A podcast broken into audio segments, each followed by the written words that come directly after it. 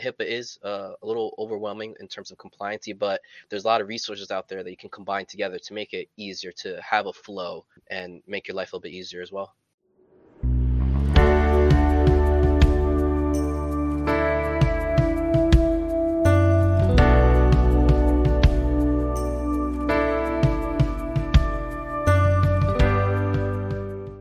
Hello and welcome to the HIPAA Vault show, where we discuss all things HIPAA compliance in the cloud.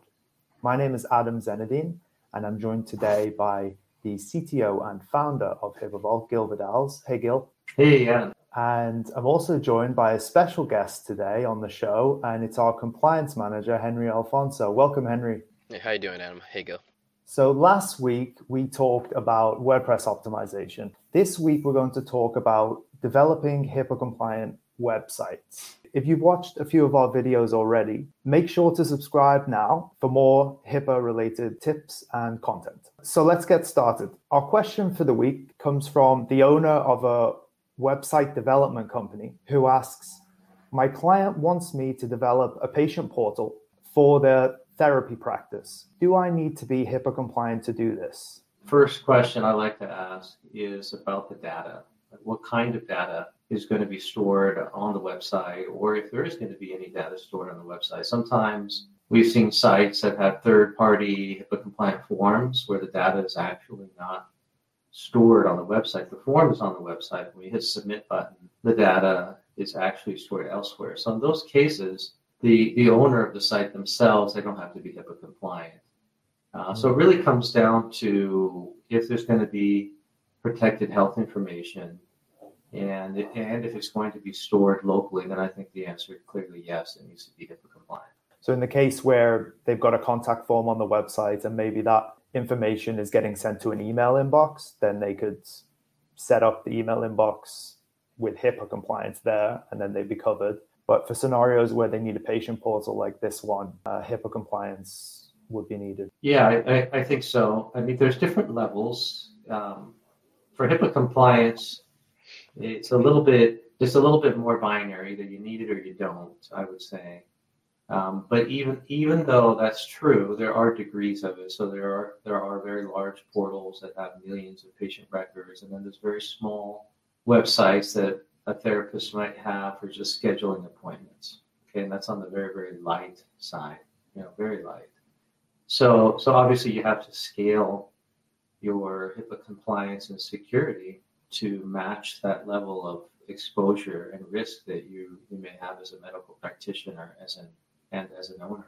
So I'm glad that Henri you're able to join us today because I know that when it comes to HIPAA compliance, there are there are safeguards. Is that right? Um, could you talk a little bit about what safeguards would be relevant for HIPAA when it comes to you know setting up like a patient portal? Uh, sure. It, it all depends on the hardware as well. Safeguards can include physical and logical. Uh, in terms of physical, uh, depending on who owns the equipment, um, there should be things in place to monitor access, to monitor changes.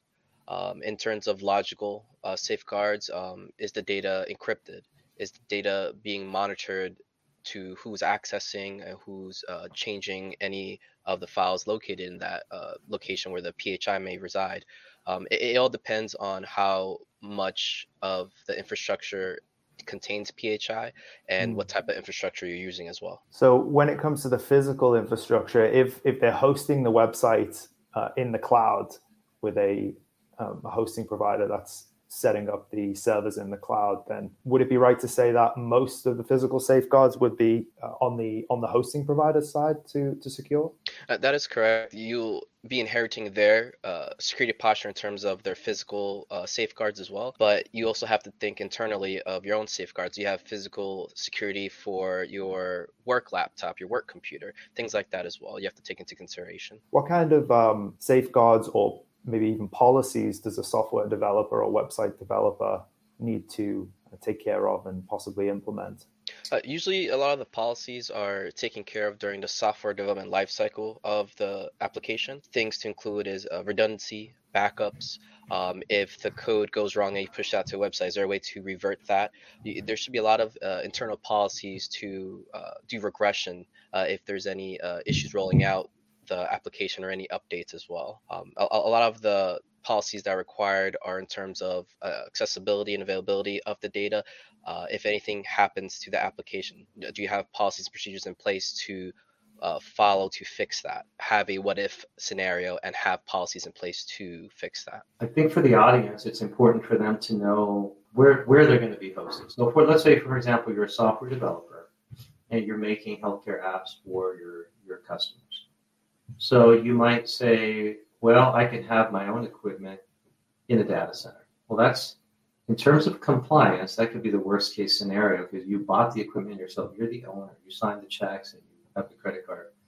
Well, you got a lot of work to do. You need to know. You need to be an expert in HIPAA compliance because you're going to be literally putting those servers in the back of your truck and driving them to the data center and plugging them in. I mean, the responsibility is all yours. Although that's kind of rare these days. So that's that's the extreme. I would not recommend doing that. uh, the next level up is let's say say, well, I'm not going to buy the equipment. I'm just going to go rent a server. There are many places you can just rent a server that's already racked and stacked, and it's sitting there. And in that case, you're you're renting it, but you're leasing it. It's still your equipment, and it's sitting in a rack at some in some data center, and it's still your responsibility to make sure that the provider that you you're renting the server from has all the things necessary, including say like a camera that can see your aisle where your equipment is. And can anyone walk in? Can any visitor walk into that data center and happen to brush by your server and you know accidentally turn it off or maliciously do something? I mean, is there a segregation between clients, or are you in a shared environment where all the servers are racked and anyone can log in there that, that belongs in that data center? Anyone can go in because they have equipment, but they can start messing around with other people's equipment. But the best case scenario is to be, if you're a healthcare developer, is to is to go into the cloud where the cloud provider has proven to be HIPAA compliant. They have all the certifications and they have attested to those, they're certified, and then you just, you know, use their certification by signing a business associate agreement. So sometimes a healthcare developer might get fooled into thinking, well, if I just rent my own equipment, look how much money I'm going to save because it's a lot cheaper than if I go in the cloud. But yet now they have to have all the compliance expertise. Someone like Henri, who's a CISSP and has years of experience, uh, you'd have to hire somebody like that, for example. That might be a consideration. Is going through a HIPAA compliance program something that software developers uh, can do? If so, are there any recommendations where, where they could do that? If I were a healthcare app developer and I'm a businessman, I certainly want, wouldn't want, well, I, I wouldn't want to become an expert in other fields. I want to be an expert in what I'm good at, which is software development. I'd want to partner with somebody that has fulfilled the HIPAA compliance portion and let them handle that piece of it. So, as far as getting certified and getting an education, yes, I definitely would take a training module. I would have proof that I've taken that training module. In fact, I take it every year, you know, and I have a little certificate to show that that would be important. But that's a very minimal, a very minimal investment of time and very minimal investment in money. But I wouldn't go far past that if I were a healthcare developer. What I would do is spend some money taking a course on securing code how do you ensure your code is secure? How do you ensure you don't have cross-site scripting enabled accidentally? How do you know that your code um, isn't accessible by by others in Git GitHub? I mean, what you know, all these things that now is is in your world. Something just came to mind, which is often the software developers don't don't need to have access to live PHI data when they're developing the application, right? So that, that's that's probably one good reason why they might not necessarily need to have you know all these certifications and third party audits coming out um, to say you know we're we've gone through all these policies and procedures in order to be HIPAA compliant. But there's there might be a scenario where maybe the, the, the, the project's moved on and they're being asked to be part of the maintenance of the portal. Um, in, in those scenarios, maybe they would have access to PHI. Is there a distinction here, or like, is there a distinction to be made as to like at what point does a software developer need to seriously consider going through a robust third-party audit for for their own HIPAA compliance? Even though the developer may not ha- uh, have access to the PHI data, uh, the software will still process and manage that that data. Because of that, the software needs to be compliant or HIPAA compliant, which means there has to be certain configurations, certain settings for the application. Is TLS enabled? Um, is uh, is it above 1.3? Is it uh, below that? They they still would have to know what HIPAA compliancy security configurations need to be applied to that software or that application as well. Yeah, and I would I would add to what Henri said that uh, the developer needs to factor in uh, the multiple authentication. So they, they would need to have their software written in such a way where the owner of the software could say, well, I want to enable uh, a second factor for logging in. It might be over email where a token is sent uh, over email, they might give an option to say, well, let's allow that six digit code, as an example, to go via um, SMS, which means over the cell phone to a cell phone. Or better yet, they could say, no, I'm going to use uh, an app like Google Authenticator, where we're going to have, you know, the end users have to have the Authenticator app on their phone. So they, they could and should consider that and say, wow, in my software, what options am I going to make available for multi-factor authentication. Now, the worst case, and we've seen this happen, some of our customers, they, they have software that doesn't have any authentication other than just simple username password. And we've seen, you know, problems between sites that get compromised, and that's because at the application level they didn't have the right controls. So when it comes to resources listeners and viewers can go to, are there any recommended places for more knowledge?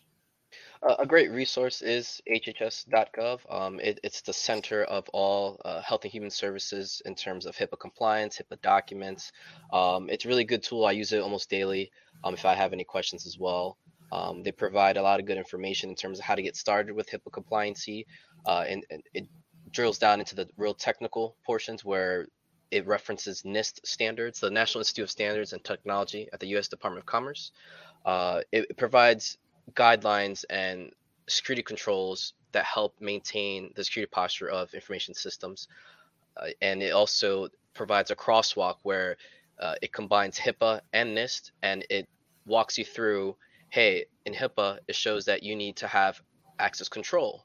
Well, what, what, do I have to do? What's the technical portion? You will look at NIST and it'll clearly dictate, all right, make sure um, there are logs enabled, make sure that there's traceability when people access files or folders. It really drills down into the technical portions of HIPAA compliancy when you when utilizing them both together.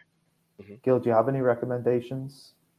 Yeah, it's it's daunting if you're a healthcare app developer and you're you're a busy guy or busy woman, you know, writing code and that's your that's your wheelhouse that's your passion that's your love as soon as you turn over to the the side of the fence where you're dealing with policies and procedures you're going to be falling asleep. You know the tv's on and you're, going to be sitting there asleep. So the question is how can you still do all these things and, and be practical about it? Well one thing to do is do a scan. Ha- have a scan on your application so you, you can load dummy data you know have have a scanner go through and then you'll get a vulnerability report that shows where there are any vulnerability, any weaknesses in your application, and then get busy patching those and changing your code, changing your configuration to make sure that those vulnerabilities disappear after you rescan. And I agree that is a good starting point to see what local or, or uh, on-hand vulnerabilities are there. But it, it's it's such high level. It goes into also policies, uh, disaster recovery. There, there's so many things that you have to consider that it is overwhelming. And, and, again, the HHS.gov is such a great resource because it, it lays it down in a basic way where it says, all right, do you have these policies in place? This is what these policies should have in it. And also, it references more technical documentation if you want to dive in deep. Um, but again, HIPAA is uh, a little overwhelming in terms of compliancy, but there's a lot of resources out there that you can combine together to make it easier to have a flow um, and make your life a little bit easier as well. Yeah, I, I think that's important. The the scan is, is a good like uh, Henri was explaining in another meeting that it's a good way to just verify that you're you're doing things properly. But you're right; you have to have your policies and procedures. One piece of advice that's important is don't don't just go to your favorite compliance website. You know, you can it's like a candy machine. You can put in a nickel, get a candy. You put in a nickel there and get your policies already written. You know, wow. It's like, oh, good. I got this nice PDF. I'm done. You just throw it in your filing cabinet. and You never look at it. You know, it's it's yeah, sure. You have a checkbox there that you have your policies and procedures, but you didn't go through the due diligence to understand them and to ensure that you're covering all those things. So think about your policies and procedures as a roadmap. This is your map. This is how you're going to get from point A to B. And then the scan that you do to check things is just your way of verifying that follow that roadmap properly, that you're doing things. And uh, you could do a pen test as well. That costs a lot more money, but you can do a pen test to see as we actually hire a person.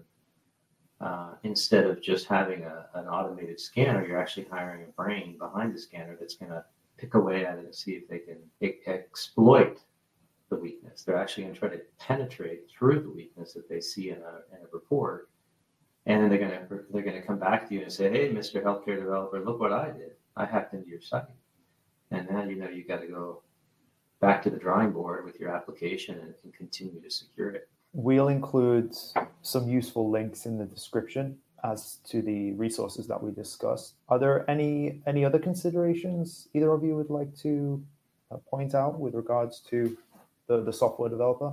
Even if it's not uh, HIPAA related, everyone should practice good cybersecurity. Having a baseline is always nice, and, and NIST provides that as well for small businesses, small apps. The NIST CSF cybersecurity framework is a baseline framework where it's just to at least get the, the good checks uh, enabled, uh, have at least the, the basic security features enabled.